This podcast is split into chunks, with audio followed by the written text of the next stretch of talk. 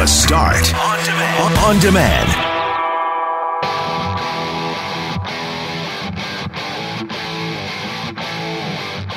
A Winnipeg grocery store once again opens its doors on a holiday and once again gets threatened with fines by the province. We'll tell you about Food Fare and how they told the province to take a hike. In case you forgot, the PST has gone down. On Canada Day, it fell from 8% to 7%. But the math from the province on how much money you're going to save isn't really adding up. And a Manitoba woman who happens to be our friend is vying for the crown of Ms. Health and Fitness with Muscle and Fitness Hers. I'm Brett McGarry alongside Greg Mackling with Lauren McNabb on vacation this week. We are Mackling, McGarry, and McNabb, and this is the Tuesday, July 2nd podcast for the start.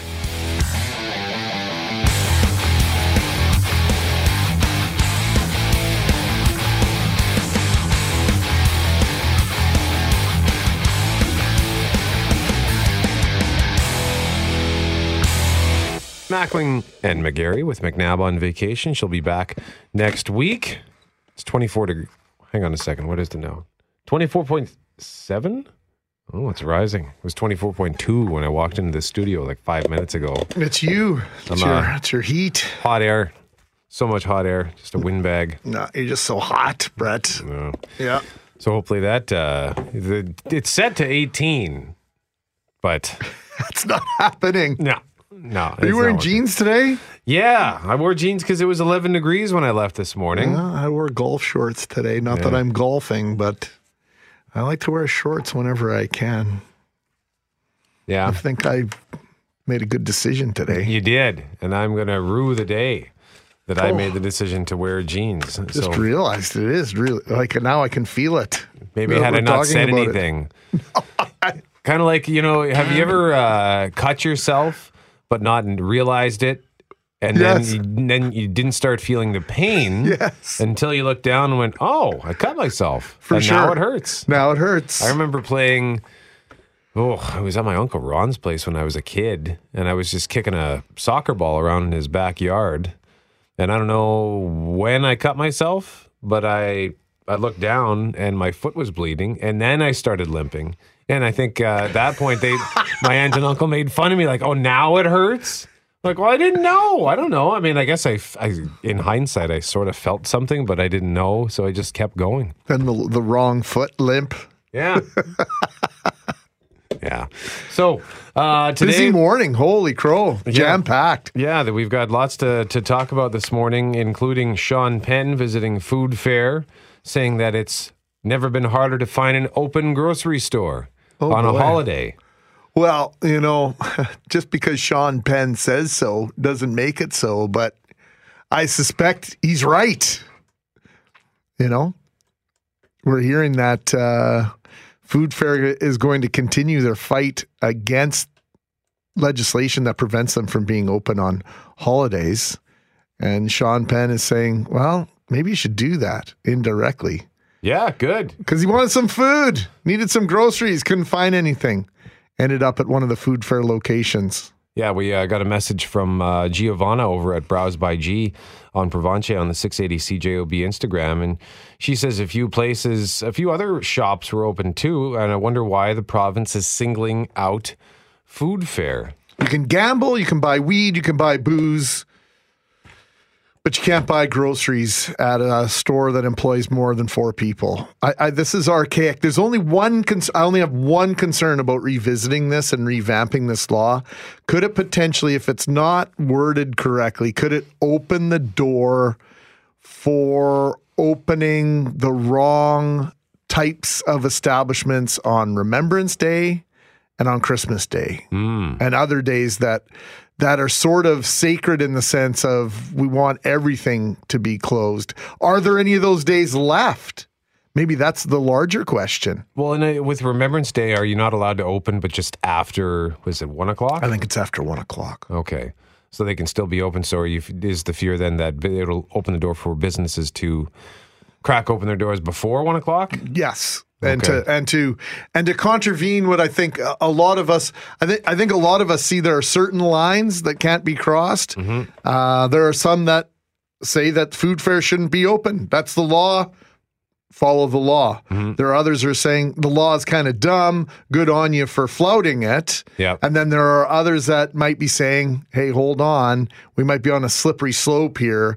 The Retail Sales Act probably does need to be re-examined, but we got to be really careful what we open the door to because I think there are some sacred cows for some people in terms of days where everybody should be off, or at least as many people as possible should be off. Is that fair? Yeah, that's fair. I, but I, I, I think the law is dumb. If, if a grocery store, a Food Fare wants to open and they've got workers who want to work, Even on Christmas Day?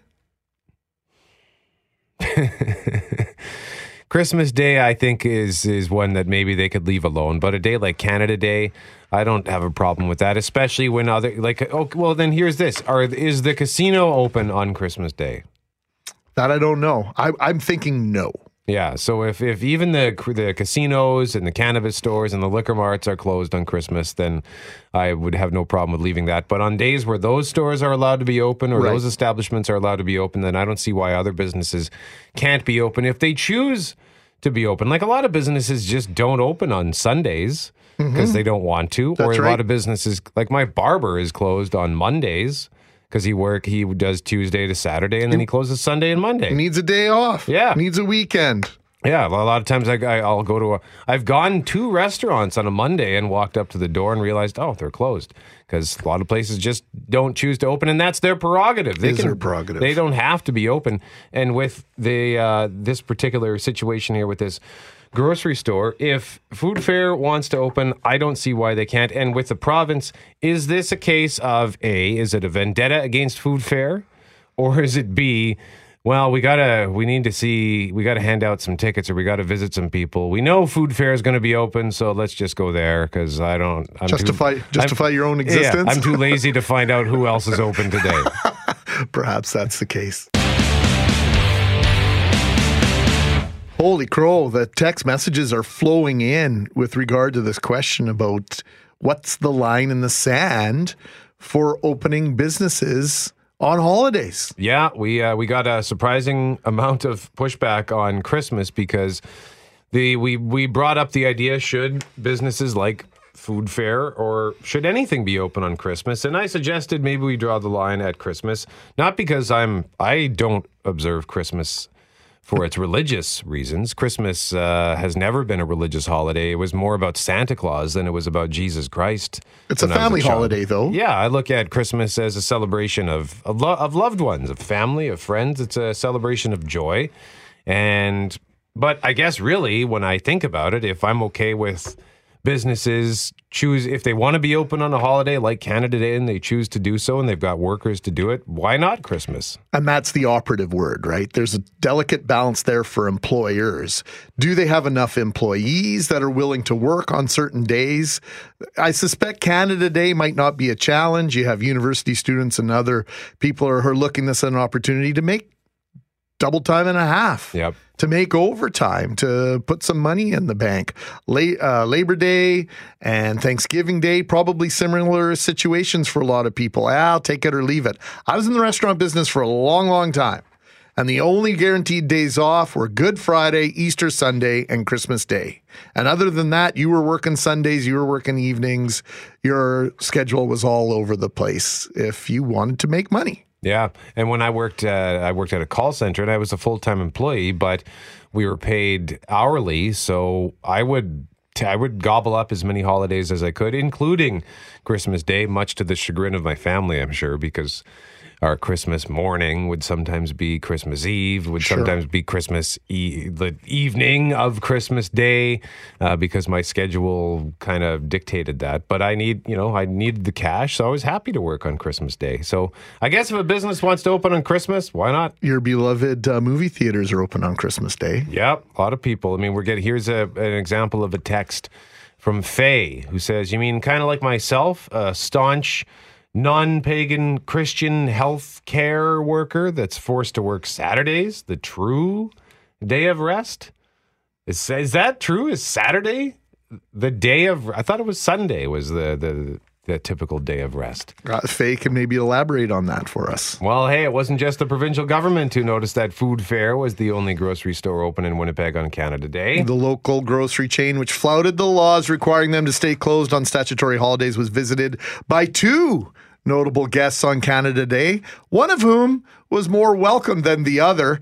Food Fare's Ramsey Zeid told our own Jeff Courier that his Portage Avenue location was promptly visited by representatives of the Manitoba Labor Board upon opening its doors on Monday. You're in this ongoing fight with the province about opening up on stat holidays, and yesterday was no different. And and you had promised, uh, you and the family had said, we're opening Canada Day 11 to 6. So what happened? They came to uh, our 2285 Portage Avenue location, which was the same location as the Good Friday. And a gentleman and a woman from the labor board came in and asked to speak to a manager because my brother, that normally is there, is away. So the manager came and he asked to see uh, records. Uh, he wanted the names, addresses, phone numbers of all the employees working that day. So we told him, sorry, that's confidential information. We can give you the names, but that's it. He said, well, if you don't comply, then we can give you a $1,000 per employee fine on top of the opening fine. Had they ever made What's this that? kind of request before, Ramsey? Had they ever asked for, Um, for your employee information? Well, they asked for the employee information the last time, and we gave it to them. So they should have the information there already. But because uh, my brother was away, the information is kind of put away. I mean, it's people's private information. It's not just their phone numbers and their addresses. It's their social insurance numbers, their emergency contact numbers. It's it's stuff that we don't just leave laying around. Yeah. Okay. So uh, you said, sorry, not happening. Yeah, and, not and happening. Did, did they issue a summons or a ticket of any kind at the at the Uh, time? No, they actually they they had a, a, piece of paper ready with Food Fare written on it, um, saying, okay, you have to comply or else there's a one thousand dollar per employee uh, fine. We ha- they asked us to prove a uh, an entity of business, like we haven't been around for the last thirty years. Now, Zeid said the company is still waiting for a court date for that earlier violation and that he fully expects a second summons is forthcoming. The second notable visitor was a Hollywood actor filming in Winnipeg who was just looking for some groceries and was unaware of the Canada Day opening ban. Um, at the Maryland location, Sean Penn actually came in and did quite a large shop. Um, we had a little conversation with him, and he was actually shocked um, how hard it was to find a grocery store that was open. He says, I've been everywhere, and it's never been this hard to find a grocery store open on a holiday. So he was actually pretty shocked and pretty relieved to find out that we were open. Right. And this is a man who's traveled the world many times. Sure, yeah, he's been all over. What was he like?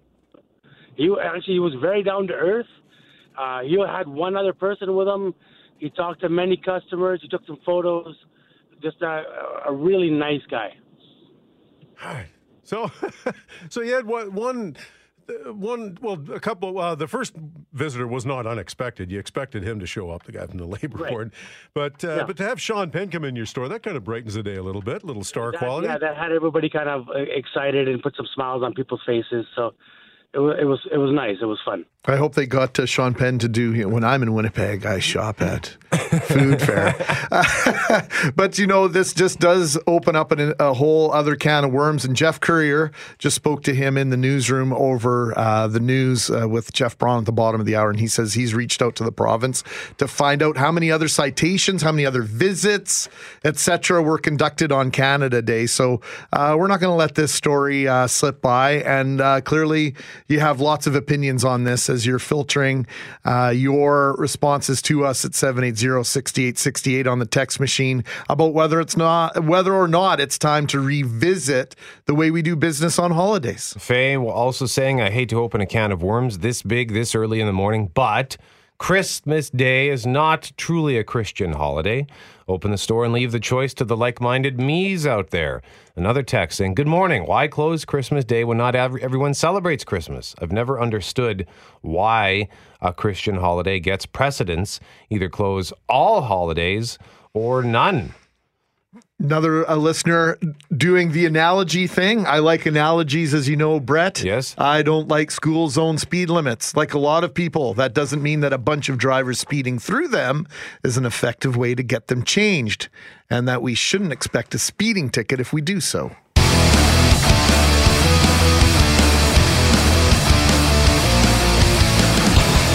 Mackling and McGarry with McNabb back next week. In our next half hour, we're going to talk more about the PST, get into the details on how some businesses were overcharging, and you can go back and get a refund on that. We'll get into the brass tacks of that a bit later. But question of the day at cjob.com, which is brought to you by Mr. Furnace. Don't call them first. You'll see why. Call Mr. Furnace at 204 832 6243. Would you go back for a refund if a business charged you a PST of 8% instead of 7%? And 61% say absolutely. 20% say, I don't even check my receipts. And 19% say, no way.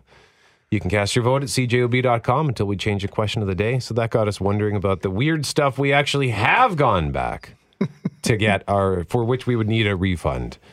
I once bought a bag of hot dog buns from Safeway on Kildare in Transcona, just uh, Kildare and Wayoata. And I got home, get, getting ready to barbecue some stuff, and I open up the bag, and I guess it's you know, on me. I didn't fully inspect the bag, but the bottom, all the buns in the bottom were com- just like complete mold. Like the bottom of the buns were moldy, so I took them back, and they gave me a hard time. Well, in what sense did they give you a hard time? I said you didn't you didn't check the product. Like um, if I'm picking something up off of your shelf, I expect it to be in in, in not completely destroyed by mold. Tip top shape, not necessarily, but I mean, you do open the eggs to make sure the eggs aren't cracked, right? yeah. Uh, you do, I guess, somewhat inspect that the milk carton or the milk jug isn't leaking to a certain extent, but I don't think I've ever checked over a bag of buns or a loaf of bread and gone, I better make sure that it's not moldy before Yeah. I put it in my cart. So I'm on your side. I can't, did they eventually apologize to you? Yeah, they gave me the money back, but That's uh, not an apology. There was a, there was a there was a That's bit a of a given. fight. I, I, I did this yesterday. I bought a bag of apples, and at the very bottom, there was only one, but it was rotten. I didn't Okay. notice it. And do I bring that back now? the whole thing. Yeah. Or do I well, just you throw- know what they say: one bad the- apple will spoil the whole bunch. So Oh. you should probably take back the whole bag. Okay, well, good to know. Jeff, uh, have you ever had to go back for a refund for something? I I've I must have returned some food at some point. I don't recall. The only thing I really remember returning was banged up DVDs I got in the mail from Amazon. And I got a, a great deal on this box set of Preston Sturges movies, and it was all smashed up. The discs were fine, but the box, the fancy box, is all smashed up. So I'm like, well, this is no good. So I returned the twenty dollar box set of DVDs. Cost me fifteen dollars to return it and shipping, which they don't reimburse you for, even though they it's their fault it got banged up in the first place. So ever since then, I don't buy fancy stuff on the internet. It's like if I don't want, if it's not something that can get banged around, I'm not buying it online. you buy it in person. Yeah. Touch it. So you got your money back, but you had to pay for the They shipping. they sent me another co- version copy of it, a less banged up copy. it still had a dent in one corner. And I Oh, was my like, God. Ah, whatever. Really? Actually, now now that you mention the milk, I once had to return a jug of milk uh, to. There's a drugstore on Court, and I bought a, a four liter jug of milk. And I checked. I always checked the expiry date, and it was not even close to the expiry date. But when I opened that milk, it almost knocked me out. It was disgusting. So I just I, I lived right next door, so I had just had to march back and say, "Hey," throw it on the counter and said, "This is uh, this has gone bad." Well, I think I told you I was a milkman at one point in my life, and I'll never forget the day I pulled up uh, to a house in Charles. It was about eleven o'clock in the morning, and a lady said, "The milk from this morning is sour." Blah blah blah, and she hands me the cart, and she goes, "Here, smell it." I said, "I don't want to smell it. I take your word for it. I will take back the carton of milk and exchange it for another one." I I just love when people go, "This tastes."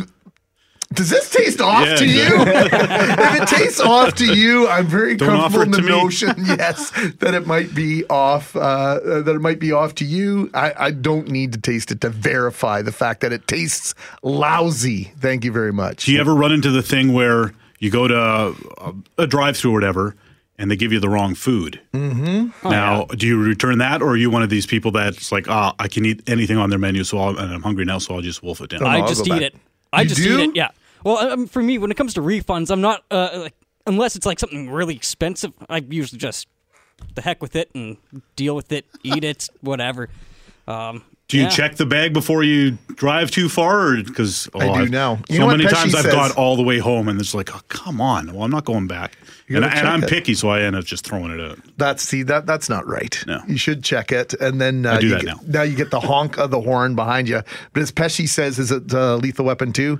Don't go through the drive-through. You always get screwed at the drive-through. That was pretty good. impression. Wow. Yeah, that was good, Greg. yeah, it, it- well, and with fast food too, they make so many mistakes, and it, it's just because they're pumping out so many orders. But Yeah.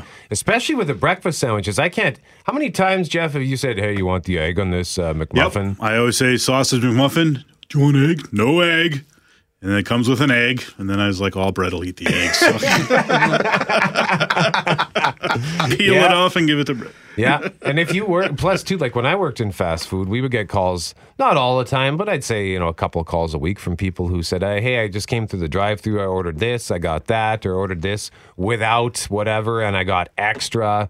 So we would just take their name and put it in the book and say, "Okay, next time you come through, just tell us, and uh, you know your meal will be on us." So if you go through a fast food restaurant and they screw up your order.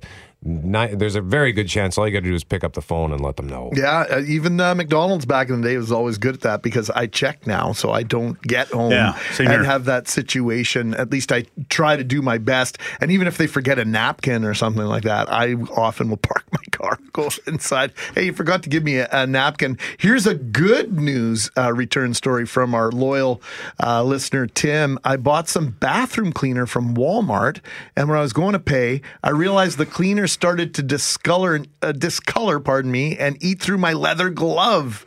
I went to customer service, and they told me to go to the store I bought the gloves from and bring them the receipt.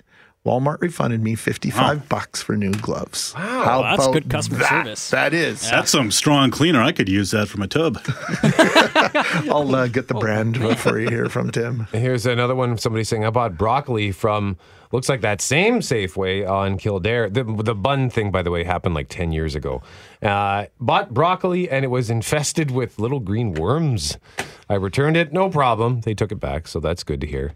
Yeah, you know, uh, uh, one of the things I always took pride in the most uh, when I worked with Earls, I'll never forget the time a customer said, "You know what, Greg? We love coming here. The food's good, but what separates you from everybody else is when you make a mistake, you fix it." I always wore that with a badge of honor. I, I think that's a big deal in, in retail or any sort of customer service.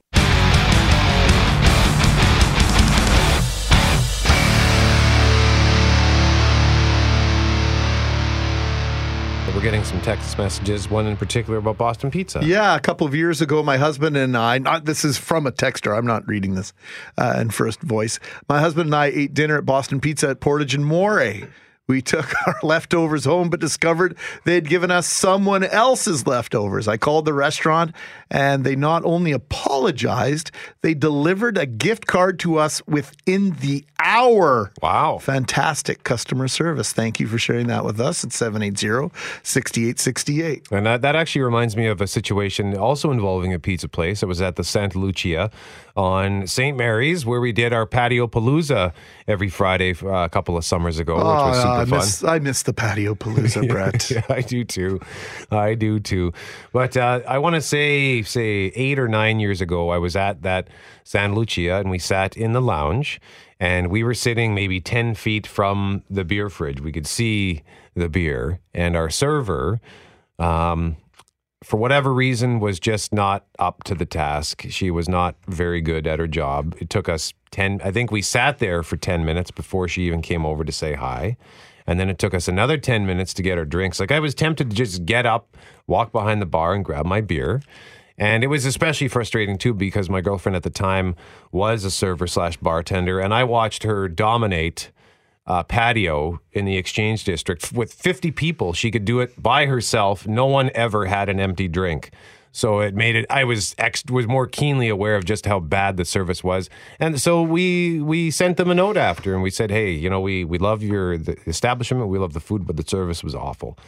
So they invited us back on them. Uh, they the food was going to be covered, but our drinks were on. You know, we they weren't going to cover our drinks. Well, I don't know what was happening when we came back. We took advantage of it. There was a, the table beside us. There was a situation. The family was arguing with the management about something. So they, uh, because of that spectacle, they said, "Hey guys, we know you're here."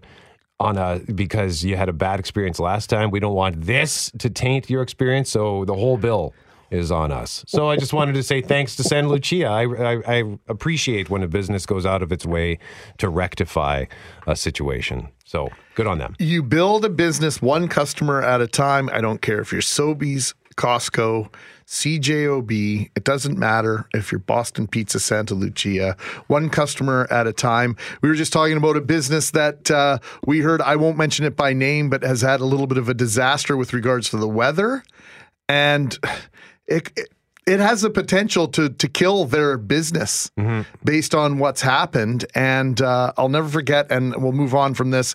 I'll never forget the day one of my regional managers we had a power outage at Earl's in Vernon.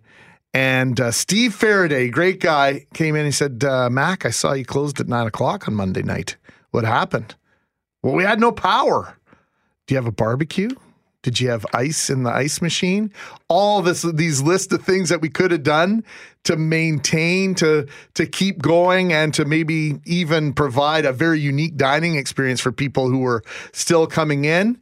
And he said, you know what? One bad night in the restaurant business could kill you, could kill your whole business. And I always carried that with me. So Wow. uh, yeah, it's uh, it's neat to hear these stories uh, about businesses that go above and beyond the expectation, as we used to say. Well, you can continue to weigh in at 204 780 6868. But now we move on to the fact that there are billboards, there have been billboards all over Manitoba touting the reduction in the PST from 8 to 7%. But apparently, not everybody has seen that. On Canada Day, Manitobans were supposed to be celebrating a cut in the PST.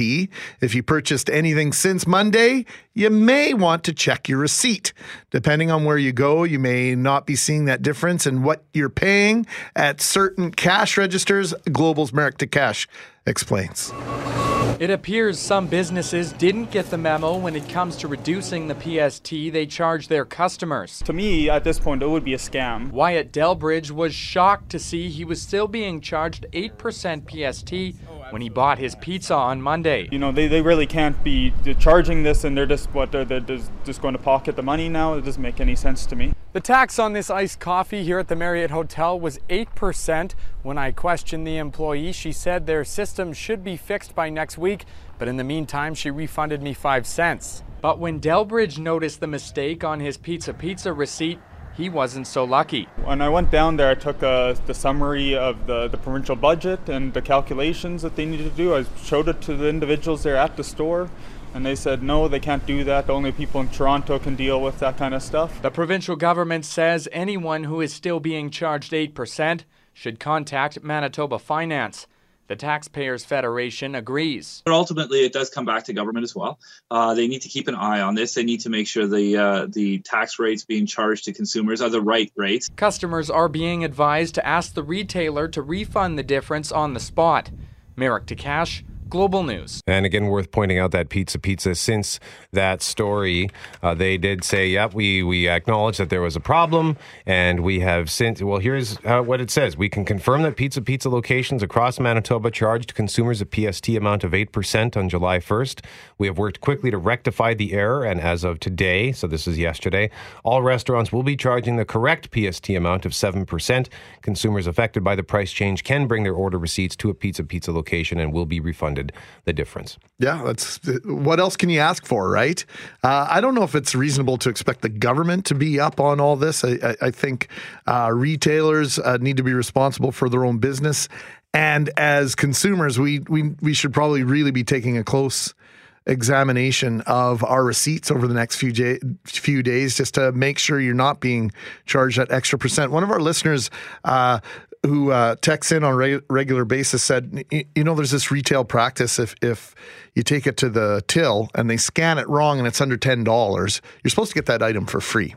if you if if you scan an incorrect price. And my mother-in-law is the queen of of knowing the price that it says on the shelf versus what she gets charged and and she calls uh, retailers on this all the time and and and that that's supposed to be the practice tim asking is this not the equivalent of charging you the wrong price and if it's under a certain value should you not be getting a refund for the entire thing Oh boy. Question of the day at cjob.com brought to you by Mr. Furnace. Don't call them first. You'll see why. Call Mr. Furnace 204 832 6243. Would you go back for a refund if a business charged you 8% instead of 7 61.43% say absolutely. 20% say, I don't even check my receipts. And 18.57% say no way. And we got another text message here on the customer service.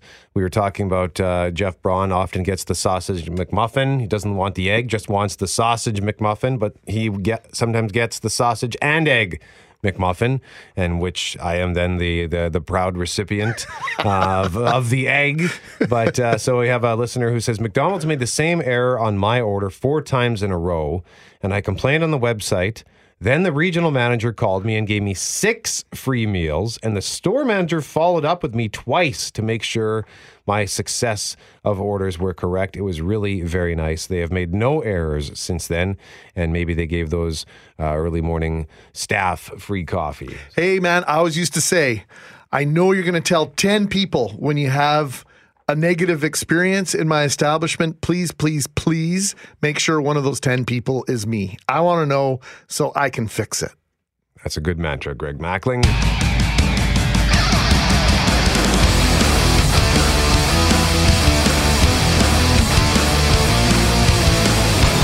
We always bring in the mayor, mm-hmm. Mayor Brian Bowman. We always play him in with Iron Maiden.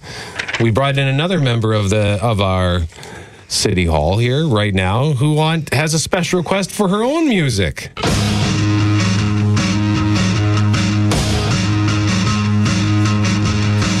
Councillor Sherri Rollins, is this acceptable? Oh, that's that's good. First thing in the morning, a little Beastie Boys. Thank you. Sabotage. When they scream here, it's awesome. Recently upgraded to HD on YouTube, by the way. YouTube went into the archives and they took a whole bunch of old music videos and uh, reframed them and made them HD. I like that. Yeah. I love this song a lot too. My boys are yelling at the radio right now. Oh, Dad, you and the Beastie Boys, give it up. Sherri uh, Rollins and I uh, agreeing on the Beastie Boys, and I think Yeah. Brett loves them as well. Is that right, Brett? Uh, yeah, Beastie Yeah, Boys. we're License to. Ill, have it on cassette. you haven't worn it out yet. No. So I'm a uh, little younger than the mayor. You know, he's 48, I'm 44. So the hair band, Beastie Boys. we would never ever ask you how old you were, but if you want to, you know, offer up that information, we'll take it.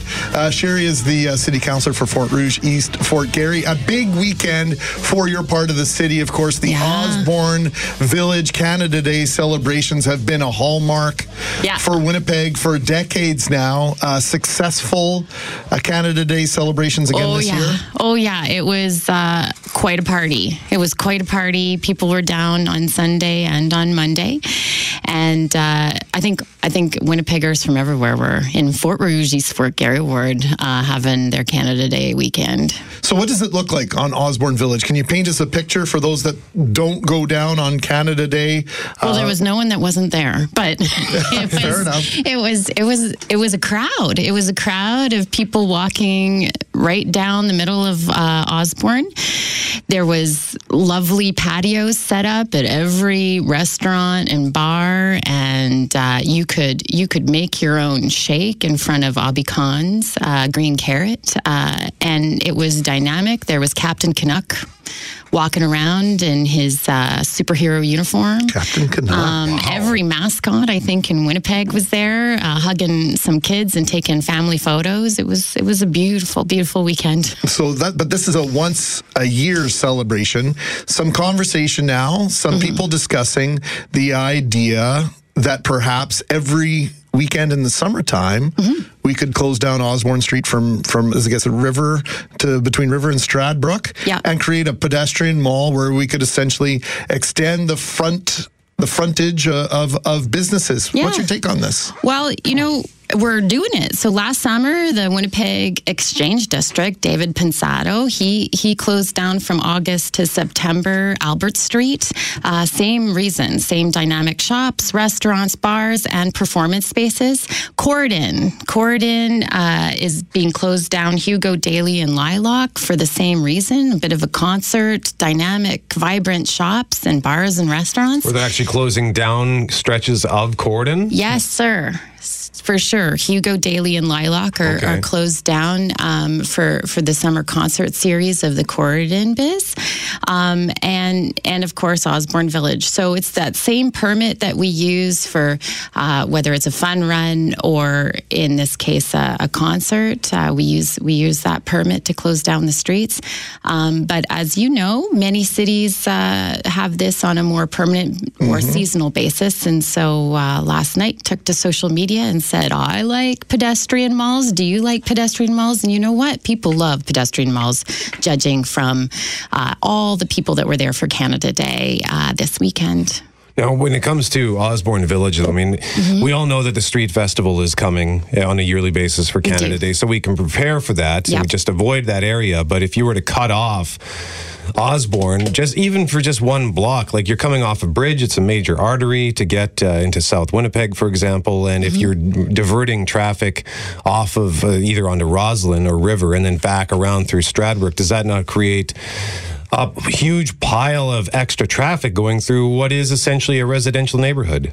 Well, I don't think a huge uh, pile of, of traffic, but we do need to tell everybody about temporary closures or, or closures in general. So, for instance, uh, on July 26th and in August 30th, Edmonton Street will have a temporary clo- closure for a night market, uh, and that that that we've informed everybody about the three weekends that that's happening. It happened on June 28th, so that people can plan, prepare, and uh, and temporarily divert. Yeah. Now, I, I have no problem with uh, this concept of pedestrian malls. In fact, I think uh, just a few weeks ago we had this discussion and the idea of closing Edmonton Street, at least in stretches, if not permanently, to vehicular traffic at certain times. But it's a dead end. It's really not a through street. Yeah. Albert Street is. Somewhat self contained, and so it's not affecting traffic flow in the overall city or one area of the city. Osborne is clearly a main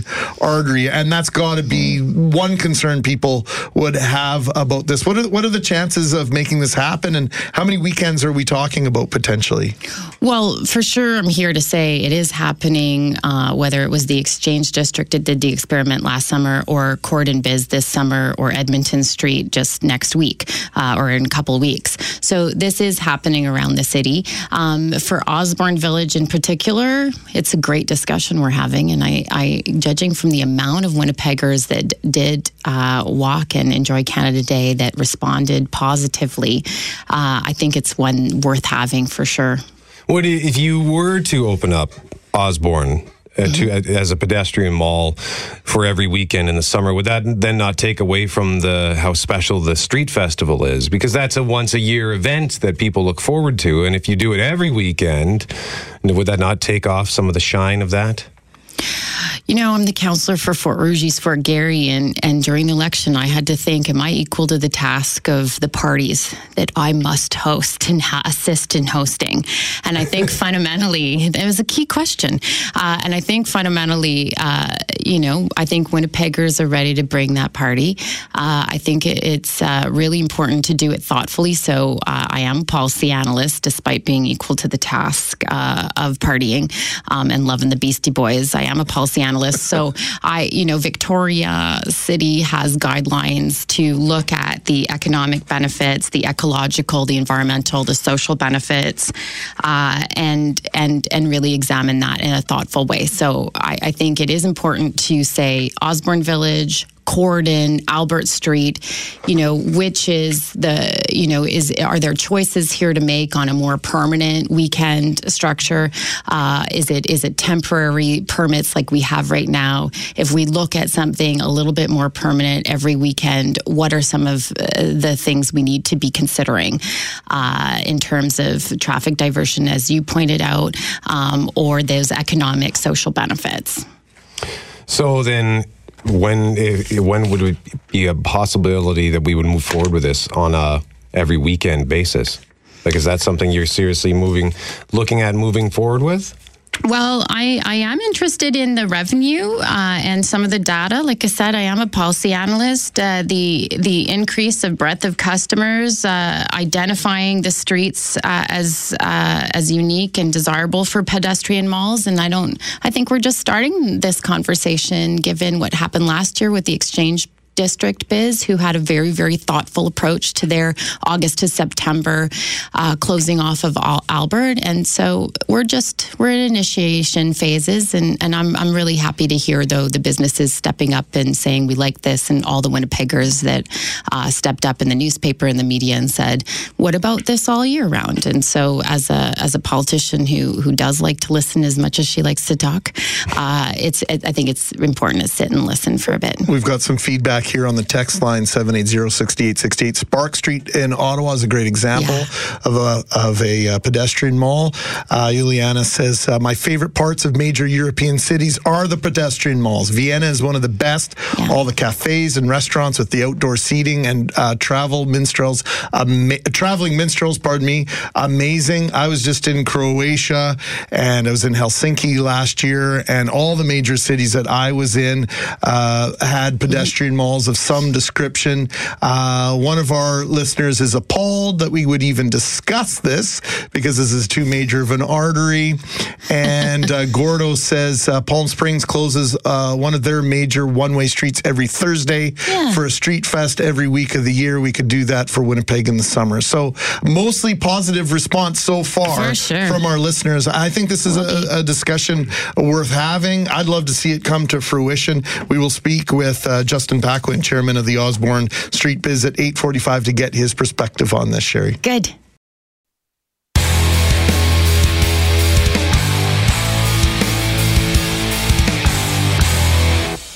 Winnipeg is under the grips of a powerful drug known on the streets as meth. Crystal meth is three times as powerful as cocaine and is among the most difficult drugs to permanently quit. This epidemic has caused crime rates in Winnipeg to soar, and much of it is being attributed to the increased use of meth. Help us make your community safe. You can call Winnipeg Crime Stoppers at 204 786 TIPS or send us a tip online. Callers never have to reveal their identity and may be eligible for a cash reward. That's Detective Sergeant Tom McKay with the Winnipeg Police Service speaking for Crime Stoppers. One of the 24 recommendations on the Illicit Drug Task Force report, which was released late last week, is to promote the use of Crime Stoppers for reporting drug related activities. So let's speak to that organization. Paul Johnson is chairperson of Winnipeg Crime Stoppers. He has joined us in studio this morning. Paul, good morning to you, sir. Good morning. So, what was your reaction when you heard that Crime Stoppers was specifically one of the recommendations in this report? Uh, well, in all fairness, I had had an opportunity to speak to uh, the Winnipeg Police Service uh, in regards to this when this was coming out ahead of time, and uh, we were actually very pleased to be part of it. So it's uh, what it comes down to. I think I think there's definitely something we can we can do to uh, to deal with this issue as we've been doing now. So. Now, the Winnipeg Police, they include their phone number for Crime Stoppers, and almost every, if not all of their news releases that they send out uh, to news organizations like ours that we then relay to the public, eh, when, at least when it pertains to criminal activity. That number again, 204 786 TIPS. That's 204 786 8477. And yet, the fact that this is one of the recommendations, I think maybe leads me to believe not enough people know about Crime Stoppers. Am I wrong in that? Uh, I think everybody knows about it. There's always that uh, when we go to these different community meetings, a lot of people have a lot of questions about, you know, how does it work, like how you can do that. Um, you know, so that's why we try to attend as many meetings as we can and, and provide that information. Um, and then when it comes down to a lot of cases, people still, there's a, a certain amount of fear about retribution that, you know, if they, they call in about this, you know, generally it's gang related or something like this. They're living in areas that uh, they may feel they don't have a lot of protection, and you know, it's it's a difficult it's a difficult thing to pick up that phone and make that phone call. And um, all we can do is just keep uh, sending our message out there. And the way we look at it is that you know, we're trying to provide a method for them, kind of to empower them to do something to help their community. I mean, they're the one that their kids are walking by this. They're they're being affected by this, and hopefully that they, they won't get caught up in this meth use. So. we've spoken to Sel Burrows multiple times. We, had a, an extensive conversation about the power line that's been affected in, in the point North Point Douglas neighborhood where where Sel lives uh, for years and years, and and he says that that's the most effective uh, form of. Of patrolling your neighborhood is eyes on the street. People who are prepared to share with somebody who can fix the problem or at least try and do something about it. Uh, that's the most effective way to go about this. It's the most effective form of policing in, in uh, a lot of people's mind. How do you, how do you get people from that? I know this is happening. I really should say something to picking up that phone and taking that step. Well, I mean, again, we have to, you know, there's How does like you know like how does do that get work? them out? Yeah. And again, a lot of times it's just being out there at these different meetings and speaking to people one on one. You know what? I wish I had an answer because I think every Crime Stopper program struggles with that. But um, you know, we're uh, the one big thing now is we, we've become really big into social media. We've got a couple of people on our board that have done an incredible job on that. So I think it's something that uh, it it is helping a lot. You know, if you got an answer for that, I'd love to hear it. But what would your uh, appeal be then to someone who's listening right now? Maybe they they know there's something going on in their neighborhood, but they're concerned about uh, being found out if they place a tip anonymously. Reassure them uh, as to how this would would work. Sure. Well, what we can tell them is you make that phone call, nobody's going to ask who you are. We're not going to record any information that may identify you. We don't even uh, record the sex of the the caller. Uh, the information is taken. Uh, we're very fortunate in Winnipeg. We have two very highly trained police officers that are also been in investigation field that know how to ask questions and what questions to ask. And when they record that information, they make a point of recording it so that the the the person can't be identified. We don't want to identify that person because probably the the, the biggest power that we have as Crime Stoppers is a guarantee of anonymity, and that anonymity, you know, we again, it's convincing people that we really don't care who you are. We just care about the information that you have. And uh, hopefully, it'll make your community a little safer. You have to decide whether or not you want to become involved, similar to what you were talking before in the Point Douglas you know, you want to step up, you want to do something, here's an opportunity to do it. And, you know, tell people, like, don't be afraid to phone and ask questions. Um, that's the other thing, you know, they'll, they'll uh, answer your questions that you have over that phone number. Now, I understand in recent months you've doubled the cash award that uh, when it comes to leading to tips on meth. Yes. Is that correct? Yeah, we did that for a month as kind of a, a way to kind of stimulate calls on it. And how did it go? Um, well, unfortunately, not as as well because we sometimes it takes more than that that week or month or so ever for that investigation to come through. So we may not get the results of that for a couple of months. Uh, what we were hopefully to target there more was the dealers and the suppliers. Uh, we got a lot of phone calls on on meth users.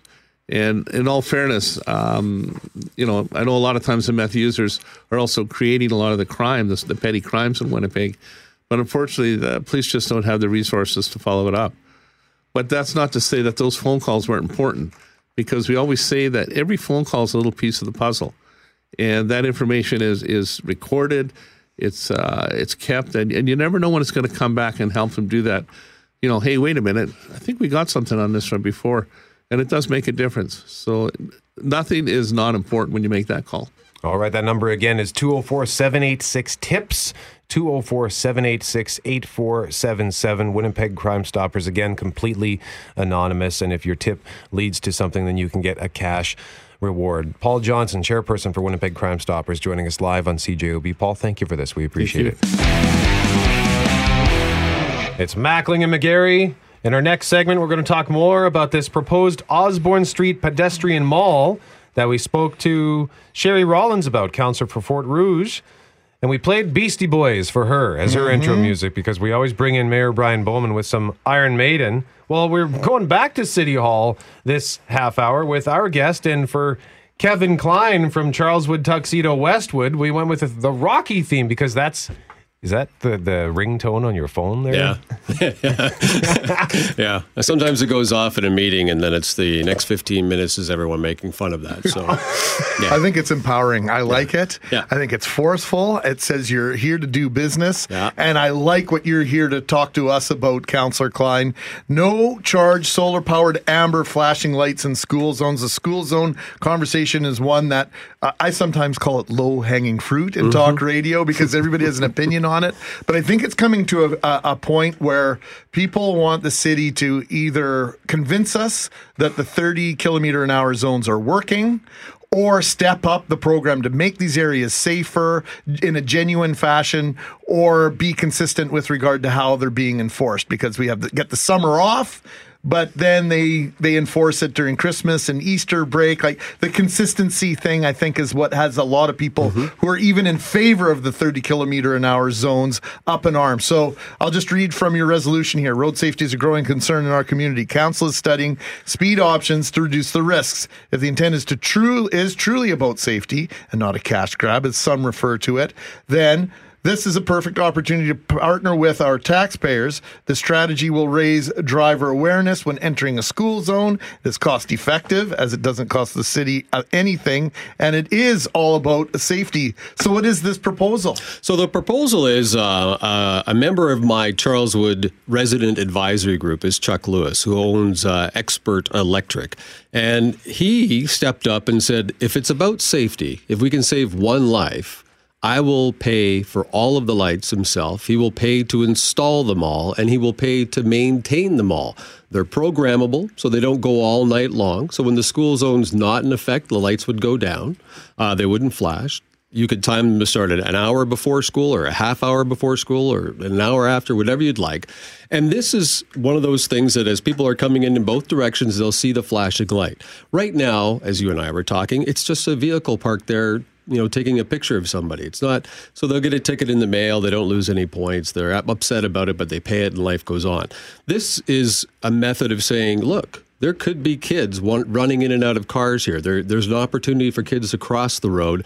Why not put in that level of safety? And why not, especially because it's a taxpayer coming forward and saying, I care enough that I'll pay for this. So we're talking about solar powered flashing amber lights right. uh, at either end of school zones all across the city. Right. Boy, that sounds like a no-brainer to me. Uh, what do we need to talk about? What's what's the discussion? Well, it's funny because uh, I know in talking to uh, Chuck that the, he tried to do this in 2017, and the city said no. And I'm I'm still kind of wondering why. Like, it, what does that say to somebody? That does say, well, then it is just a cash grab. You know, there should be some kind of warning there. If you want to actually make a difference, do something. And I'm hoping they do this one because it is it doesn't cost us anything. It's not going to offend anybody. It's the perfect thing to do. And I hope it doesn't get stalled the, oh, let's do a study. Oh, we've got to talk to the traffic department. Oh, we've got to talk to that department. The next thing you know, it's 2025 um, and they're still not up. So, what formal steps have you then taken so far? This was the, the first step was yesterday. Yeah. So the first step was yesterday with the motion. I put the forward uh, the motion at the Assiniboia Community Committee meeting. It now goes to the property planning uh, blah blah blah blah department. That uh, it's very long um, for their standing policy committee meeting, which I'm on, and that department has the right to accept or deny gifts which is something I found out trying to, uh, doing the uh, research on this project. So that department will probably more than likely tell the uh, the uh, traffic department to go back and bring us reasons why or why not, uh, and talk to Mr. Lewis and try to get this going as quickly as possible. My demand is going to be that you come back next meeting, not in six months. Don't ask for a delay. This is this is as you so correctly said a no brainer. This is something that should happen right away. So you and I were also speaking off air, and I am someone who's in favor of the 30 kilometer an hour zones, but I don't like the idea that you've got certain uh, school zones where there is always a, a camera van stationed. That tells me there are enough people speeding in those areas that it's not visible. It's not perfectly apparent to certain people, and that certain people are not getting the message. So we need to step up what we're doing to warn these people and to keep kids safe if that's the intention But I would double down on that and say if these areas are going to have flashing lights, and even if you only got approval, say for a dozen areas, I would say if it's got flashing lights and you're still speeding, we're going to double the fine. I think that's a great idea. Now that's truly about safety because we're telling you where it is. We're giving you a warning. If you're still going to speed, it's on you, and you should pay the penalty for that. That's I would agree with that wholeheartedly. So the so Chuck has offered to put in these solar powered lights on every like basically every school zone in the city on on each sign coming and like on either side of the school Yeah. zone. Did he tell you what that would cost him? Well, he, he he you know he kind of played around with it. He said, "Oh, maybe five or seven, eight, ten grand or whatever." But he it was funny because his response, because we were in our resident advisory meeting, was, "But if it saves one child's life, because that's a small price to pay." So uh, he's willing to do that. So that I mean, that to me was a statement that this person truly is sincere about this and cares. It's not about the money. He doesn't do contracts for the city. He's a small, you know, electrical company. Does great work in the city, but uh, this is truly about him. And it was interesting because he just joined the advisory group after the election, and um, we started talking about it. He said, "I've tried it before. Don't worry about it. Nobody wants to do it. Nobody wants to do it." And I'm like, "Mm, "No, I do. Let's uh, let's go ahead and put it forward." I, I'm willing to fight that fight, and I th- I think people need to be supportive of this one and, and get on social media and let the rest of council know that this is an idea that makes sense. It's actionable right away. Um, it doesn't require a study. Uh, we know what amber lights do; they flash. We don't need to figure that out. We we know how it goes. Um, and even uh, Chuck was telling me that it's programmable by a cell phone. If he if we wanted, he could hook it up so that they could program them with cell phones if they wanted to. So these are advanced technology that um, a person in our community who's lived here his entire life, he's you know happy to do business here, is just saying I want to give back. Well, and in my mind, what it does is it keeps both people or both groups of people that might be on two divergent sides of an issue and gives them very little to disagree about. I understand it's inconvenient to slow down through a school zone. Sorry, but uh, you know? The whole idea of if it saves one kid's life, I think it's worth it. And on the other side, you can't complain about not being warned about it any longer. I think it just it, it, it it's it's a bridge builder in my mind. And as Chuck said, that he goes to many cities across North America, and um, he sees them in other communities. I've seen them in other communities. I'm sure you all have. I, I, I don't know why we don't have them. And again, it just keeps saying to me, "Oh, it's uh, it's it is a cash issue. We need the money for that, or we're budgeting with that money." The favorite one I saw was in Croatia. If you were within the speed limit, you got a green thumbs up. If you were outside the uh, appropriate limit, you got a red sad face. oh, really? yes. I the one that I saw in Tampa, Florida, a while ago, I thought was brilliant. It's a as you're driving down the road, if you're speeding, um, it, it's a sign, but it's about car height, and it's police lights that turn on. Oh wow! And people automatically, you could see people just hitting the brakes, hit the brakes, Oh, hit the brakes. Yeah, I and because that. they had no idea, right? And they, uh, I saw that and I thought, wow, that would be uh, that would be great. And then have that there, and then maybe one day put a real police car there. Imagine then- that. Yeah, yeah. Where people could actually uh, learn at the very moment that they commit an infraction that they've done so. Exactly. City Councilor Kevin Klein joining us live, representative of Charleswood, Tuxedo, Westwood. Once again, Chuck Lewis from Expert Electric has offered to install solar powered flashing amber lights in every school zone in the city of Winnipeg. And he is going to join Geoff Currier this morning on CJOB after 11 o'clock to tell us more. Kevin, thanks for, for putting forward this motion and for bringing this to our attention. we my appreciate pleasure. it.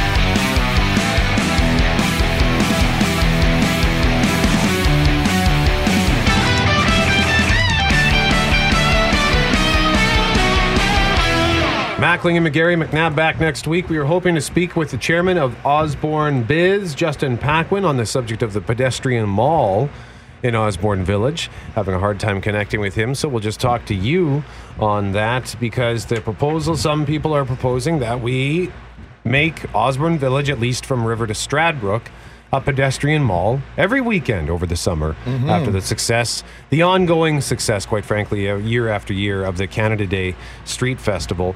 That goes all the way to Confusion Corner, though, right? I, I, I have to be honest. It's been probably 15, maybe 20 years since I've been down there. So uh, I'll take your word for that. I, I would never have any reason to doubt you. Yeah, I believe they they do they go to McMillan on that one. Oh, and it looks like we do have Justin Paquin, but we have put up polls on our 680 CJOB Instagram story, Twitter, and on Facebook. And I've just got the Instagram handy right now. And so far, to the question, should Osborne Village be a pedestrian mall every weekend in the summer? So far, it's about 65% yay and uh, 35% no way. On Twitter, it's 51% saying, yeah, that'd be great. 49% saying no, what a headache. So why don't we bring in the uh, executive, uh, or the, pardon me, the chairman of the Osborne Street Biz, Justin Paquin. Justin, thanks for uh, making time for us this morning. Thank you so much for having me. So, what's the reaction uh, been in the last 48 hours or so since this started get, getting floated around, uh, at least with the people you're speaking with? I've had a variety of businesses reach out to me and they've asked me, uh, when's it happening? When, when do I need to staff up? Uh, so, uh, so far, it's been a positive response from the phone calls and emails I've gotten. Uh, the board, the Osborne Village Biz Board, has been talking about this for the past few years in, in terms of what uh, what can be done uh, during the summer to uh, continue uh, continue building a community here in the village, to continue uh, getting people out walking the streets, uh, coming to the retail outlets, coming to shops, and coming to the service providers here. And there's there's a, we we keep on looking outward to what happens in other cities like Toronto, Ottawa, Edmonton, Calgary, and and more to what they're doing and the you know pedestrian malls, the outdoor street closures are something that are just so popular in these other uh, you know you know ur- urban downtown uh, city areas, and it's something that we really feel could be uh, could be really an attractive space uh, for the Osborne Village uh, in Osborne here. Well, I used to live in Osborne Village and live near Osborne Village, and I love going for walks in Osborne Village, and I like, love the idea of River to Stradbrook being a pedestrian mall, uh, but yet. Uh, that's as a pedestrian and just as somebody who might be in the neighborhood, but as a, somebody in my car, uh, the idea of losing Osborne as a way to get through the city, I find that to that would be challenging. Like so, doing it once a year for the street festival is one thing because we know it's coming. But if you do it every weekend, would that not be a headache? Having to divert traffic every weekend through the neighborhood. It certainly would be um, work. Uh, you know, it would it would definitely need a, a variety of parties, uh, you know, involvement and commitment. Uh, I think the residents in the area should certainly have uh, some say in what uh, an influence over what happens. Uh, the city of Winnipeg, Winnipeg Transit, of course, uh, all need to have you know their input. Uh, I do I do believe the the benefit of this type of uh, street closure would certainly outweigh uh, all of the costs. I, I think Winnipeg uh, can be uh, a bit more progressive in these kinds of moves to to create something uh, exciting for for our city. Uh, but you know, it, you know, uh, every weekend is you know uh, certainly a goal, but it doesn't have to be every weekend. It can start off by being just you know a couple other weekends in the summer, or uh, just to to test it out to see how it works. Um, it doesn't necessarily have to be a full festival every single weekend. It can simply just be a street closure, and uh, you know, retail restaurants simply just invite people uh, to their doorsteps by just walking across the street. There can just be a, you know a couple, you know, uh, street performers, uh, s- something simple to start, uh, and then uh, we can gauge uh, interest levels and gauge uh, what uh, what needs to be done uh, from there.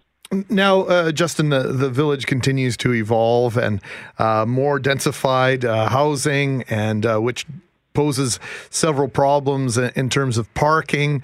Uh, parking has been uh, the bane of the Osborne Village uh, uh, merchants' existence for an awful long time. And the more people who live in a square block, the more cars that brings. Um, is that not the ultimate challenge here? Is uh, is having enough parking for people to come to businesses as they exist presently? It is a challenge. Uh, you know, Winnipeg is a, a commuter city, uh, and the you know with Osborne Village Biz not having uh, many uh, you know parking lots or many spaces to park, it, it does cause some challenges. How, however, I would say that there are um, you know solutions to to all of that. Um, you know, taking Winnipeg Transit, uh, walking to the area, and parking on the side streets. It's not you know commonly known uh, just because everyone always looks for a, a parking lot. But there are a variety of side streets here that would uh, that are available to park at uh, during the summer. Uh, again, parking in Osborne Village during the summer would be much easier than it would be parking during the winter. Good point. Since you don't have to worry about the street closures for street cleaning. I, I, I would say though, as someone who has tried to park uh, my car in Osborne Village at any time of year, it's it is challenging at the best of times. Uh, Yes. So so to, re- to rely on street parking as as an option. Uh, I, I I'm not sure that I would be comfortable with with sort of Yeah. putting my planting my flag in that one, Justin. Yeah, it, it, it's it's it's a it's going to be an, uh, it's always going to be a challenge in this area unless there were some sort of major you know neighborhood plan change that would allow some uh, parkade to be built. Uh, th- though I would also say the a, a number of businesses in this area would advocate for that. Uh, that um, that to me would be a bigger challenge to accomplish than uh, uh, a street closure. Justin Paquin is the chairman of Osborne Biz, joining us live on 680 CJOB to talk about an Osborne Street pedestrian mall. Justin, I love the uh, the enthusiasm though on this, and the, that you guys are talking about this. So thanks for joining us today. We appreciate it. Thank you so much. Look forward to everyone giving in their input. You know what? Um, it was the tweet from Jessica Corbett which caught my eye. June 13th, we, we came in early morning and I was scrolling through Twitter, Brett, as I often do. And this was the morning after the St. Blue, St. Louis Blues won their first ever Stanley Cup. And here's the tweet not to be lost on last night. 14 year vet Chris Thorburn was handed the cup third. He spent the entire season in the AHL, and the Blues recalled him in April. This allowed his NHL insurance to kick back in and cover expenses for his autistic son, coverage that he lost by being sent down.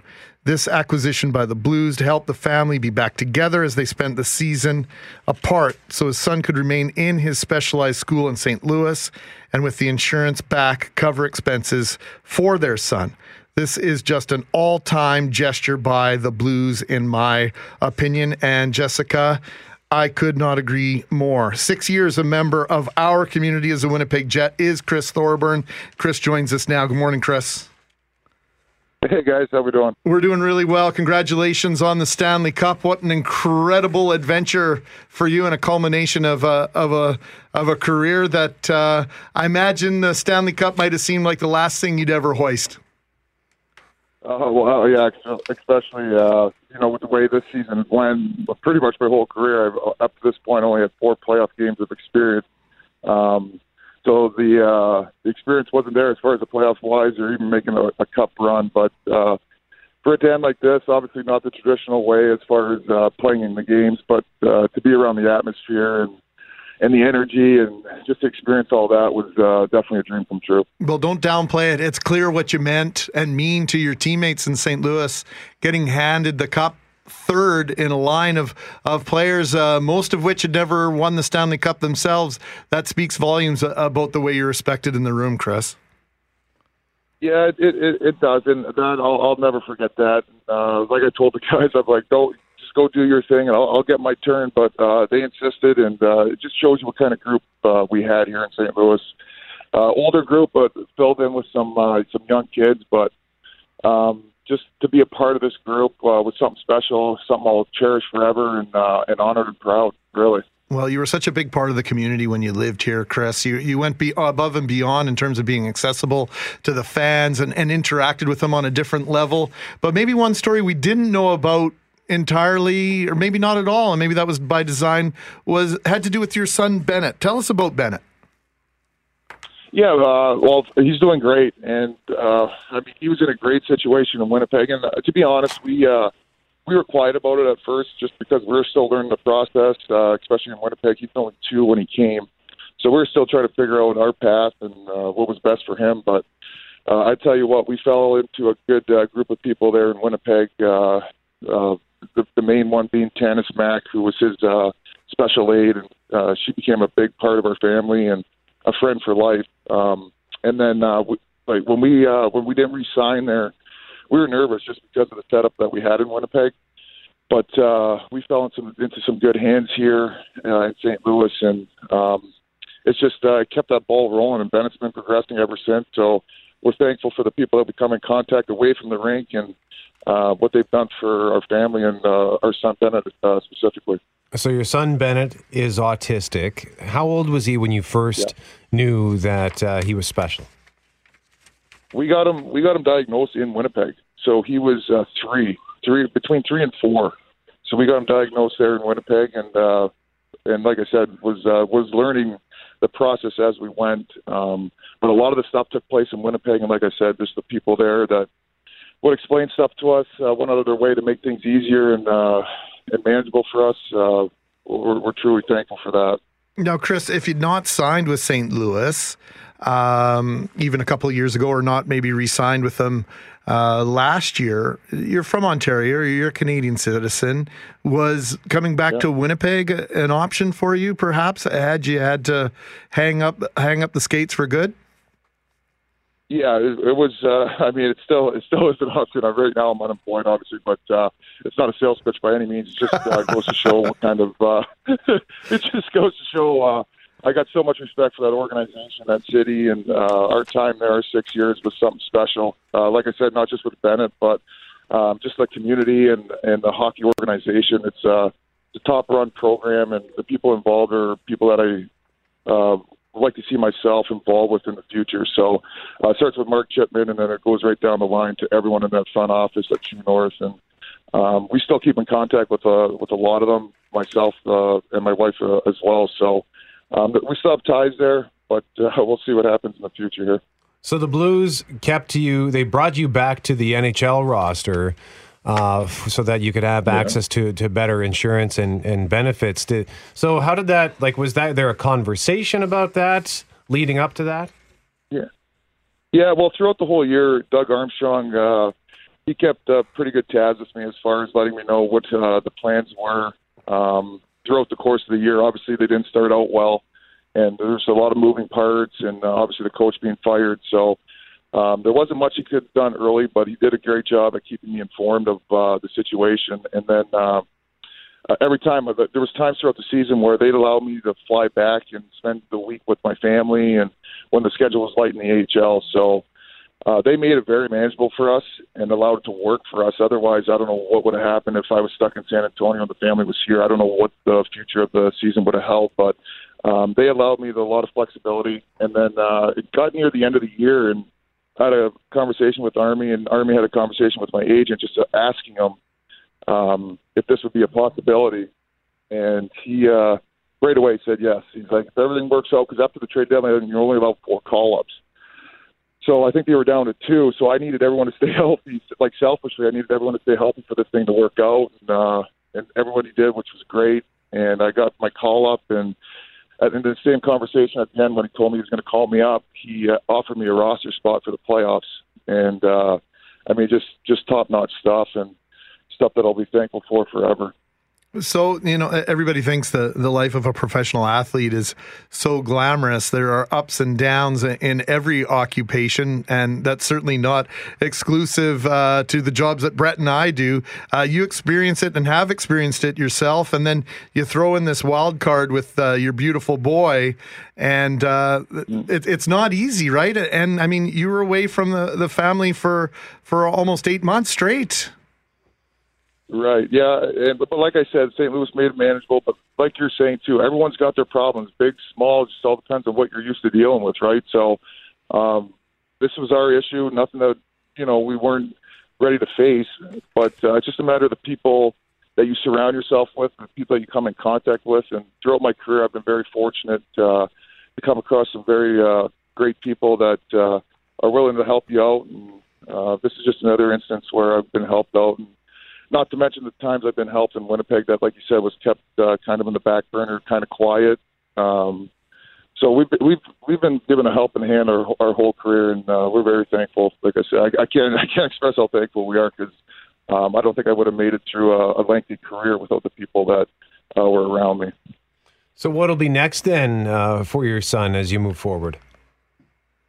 Well, we're we're going to try. uh, We built our home base in Michigan. Uh, I'm from Sault Ste. Marie, and my wife. I met her in junior hockey, so we built a home base in your family. So we're in the process right now of trying to we're going to try and move back, try and give them an opportunity to uh, get settled in in that community, uh, as well as my daughter. She's two, so she's ready to mix it up with family members and stuff like that. So we just want to give the kids some uh, an opportunity to kind of do the family thing, see if that works, and if not, uh, we'll kind of circle back and see where we're at. And, um, St. Louis has always been an option just because of the services that they uh, they do provide. Yeah, it's a real challenge. I know uh, several people in the United States with kids in a similar situation as Bennett and parents in the same situation as you and Sarah, uh, Chris. And, and I know people that have moved across state lines and do a commute uh, from one state into a major city in a different state because the programs, say, in Indiana are better than they are in Ohio.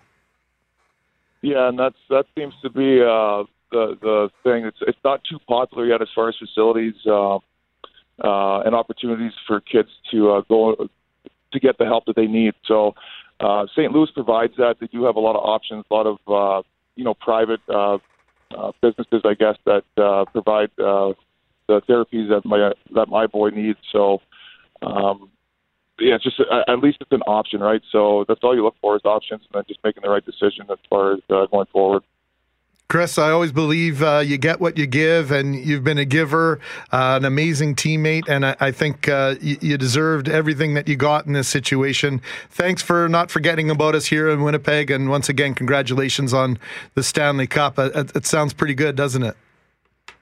Oh, it's awesome, man, and uh, I'll never forget uh, forget you guys back in Winnipeg, man. I had a blast, and uh, yeah, you guys will always be remembered, bud. Hey, thanks for listening to the Start Podcast. We are available on Apple Podcast, Google Podcast, wherever you find your favorite podcasts. Subscribe now and never miss an episode. And if you like what you hear, rate the show, tell us what you think and hey, even tell a friend about the podcast. Be sure to follow us on Twitter and Instagram. Greg is at GMACWPG, that's G M A C K WPG. I am at Brett McGarry, B R E T T M E G A R R Y. And Lauren on Twitter is at McNabb on Global and on Instagram at McNabb on CJOB. Talk soon.